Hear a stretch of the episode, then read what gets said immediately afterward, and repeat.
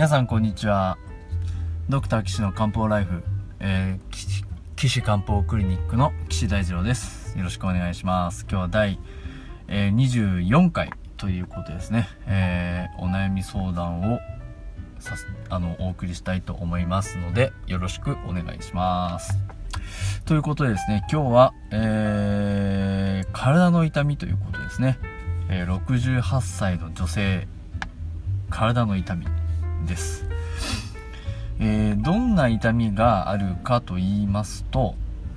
右の背中まあねこの人ねお手紙に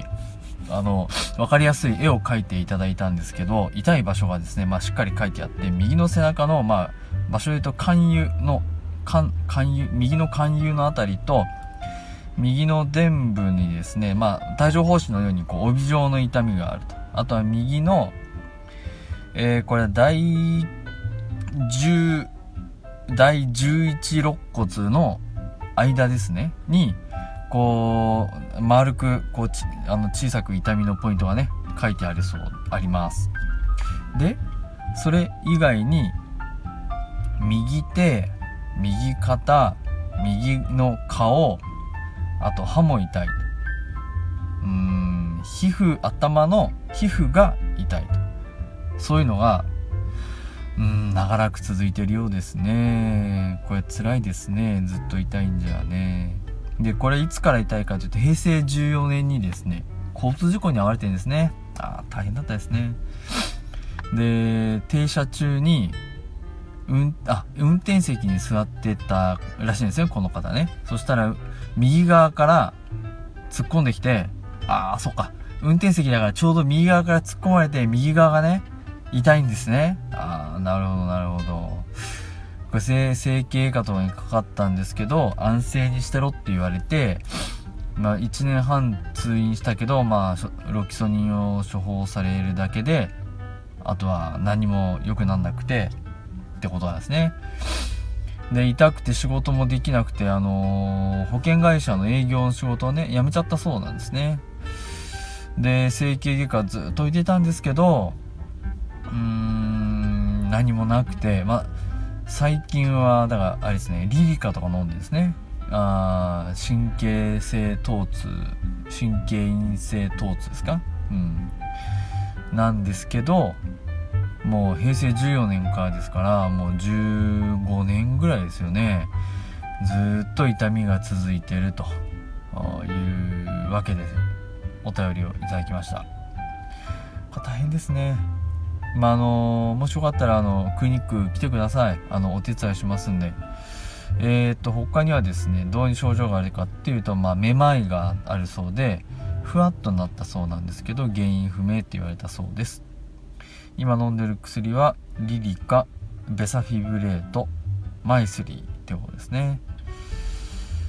はい。えー、あタバコはなし。お酒お酒も飲まない。でアレルギーは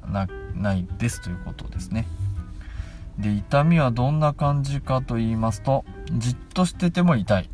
で右脇腹の痛みと背中のその、えー、肝油の辺りのですね痛いところが重苦しいような感じだと。いうことです。で痛い時はしこりを触れるそうなんですね。はい、で刺されるような痛みではなくて重苦しいような感じ。でえっと3日に1回ぐらいそういう痛みが出たり消えたり出たり消えたりましてるそうですね。あとは、えー、足が冷たい、えー、血の巡りが悪いと、まあ、血の巡りが悪いってもなかなかちょっとあの曖昧でよく分かりませんが、まあ、そんな感じがするんですかね、まあ、冷え性があるんでしょうね。という感じでお手紙お便りをいただきましたがこれは痛みはね辛いですね。毎回言ってますけど現代医学的には痛みイコール炎症なので抗炎症薬を使うしかないんですがまあ、なかなかこういう原因が分かんない痛みに対してまあその最近はリリカですとかね神経陰性疼痛に使うような薬がまあ出てきてるわけなんですけれども、まあ、結局はやっぱり原因が分かんないから根本あのー、て言うか決定的なね治療はできなくてえー、経過されてる方多いですね。あと交通事故だとあのー、まあ今後お便りでいただくかもしれませんけどムチ打ちで首痛いとかね。まあそういう人もいて手がしびれたり肩が痛いとかうー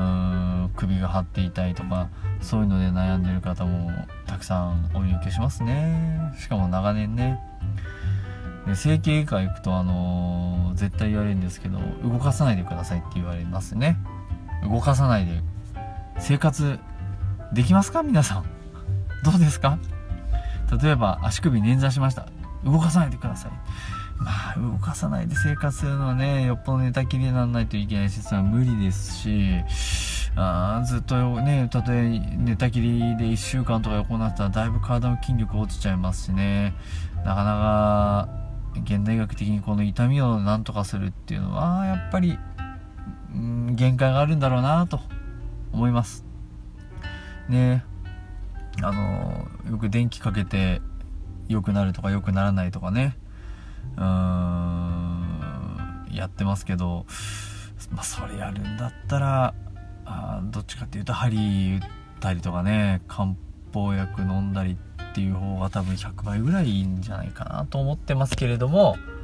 まあでも現代医学ではまあそういったところが治療になってきますね。であとあのー、こういう交通事故であの負傷されますとですねあの精神的にそこに縛られちゃうことがありますね。縛られちゃう。あのもうこだわっちゃって。もうずっとそのことにこうこだわっちゃって気持ちがもうそこに引っ張られちゃうわけですよ。もう本当にあの時々いらっしゃいますけどもう恨み節ですね。恨み節。全く俺が信号で止まってたのに後ろから追突してきやがってとかあのもう俺は悪いことしてねえのに向こうから突っ込んできておかげでこのざまだみたいなことをねまあ刻々とあの時俺は SUV に乗ってて大きかったはずなのに横転したんですよとか廃車ですよ廃車とかうーん縛られてますね気持ちが。もう、ま、後ろ向きになっちゃってる人をね前向きにさせることほど難しいことはありません、うん、でしかもそうやって後ろ向きに縛られてるとですねあの中学的に言えばもうね木の流れが悪くなりますからいくらその人が明るく振る舞ってても心の奥底でそういう気持ちが残ってるとなかなか治ろうとしてくれないんですよ体がね。なのでこの人ね本当にあの不幸だったと思います。ぶつけられちゃって痛みは15年間ずっとあってね。でももうそれって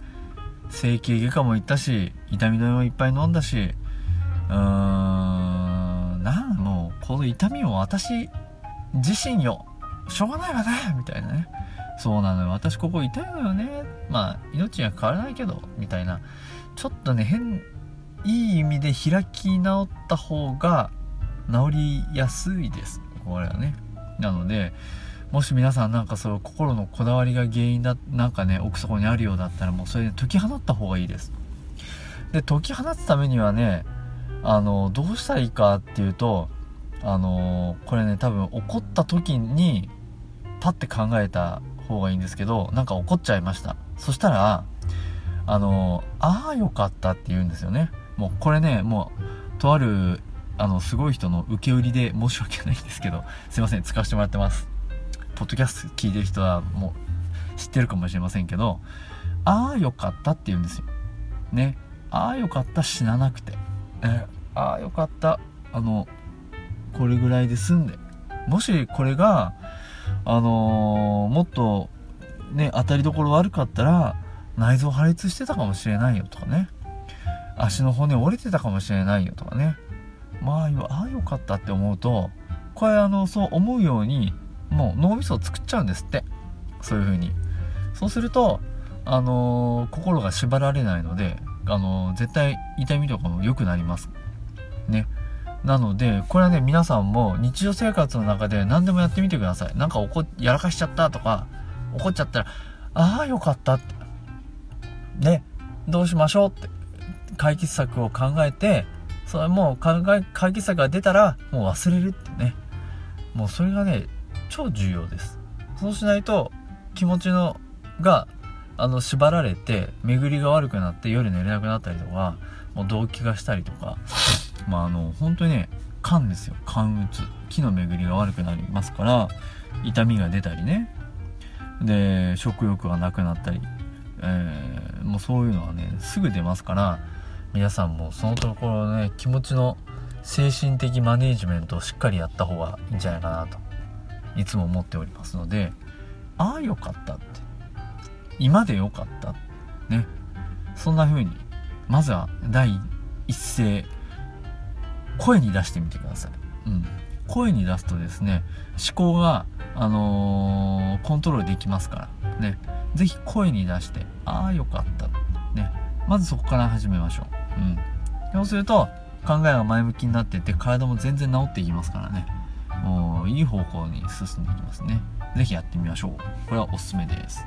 ということですね。この体の痛い方はなかなか現代医学で治らなかったので、この漢方のね、お悩み相談に持ってきてくれたので、ぜひですね、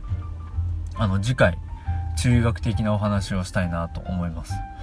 で、えー、もしですね、こういうお悩みを、あの、治療に行く前にちょっとお話聞いてみたいとかっていう場合は、私、あの、月に1回、第1金曜日にですね、あの、勉強会やってます。群馬県高崎市の宗高町っていうところにあります宗高郵便局の隣にね NPO 法人のじゃんけんぽんさんっていうところの寄り合い所があってそこで、えー、1時半からだいたい2時間ぐらい中学のねその時々のお話をしてますんで、えー、参加費無料ですからあ興味がある方はぜひね、参加していただいたらいいなと思います。よろしくお願いします。まあ、そうで、そんなこと言っても高崎まで行けませんよっていう方はですね、岸漢方クリニックのホームページからあお問い合わせフォームでお問い合わせいただければですねあのこの番組に取り上げさせていただいて、えー、お話ししますからあおお便りお寄せください、えー、ホームページの URL は高崎漢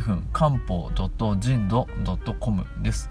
takasaki-kanpo.jimdo.com ですまあ、お悩みはない方がいいんですが、もしあるようでしたらお寄せいただければ対応させていただきたいなと思います。それでは、またお会いしましょう。皆さんさようなら。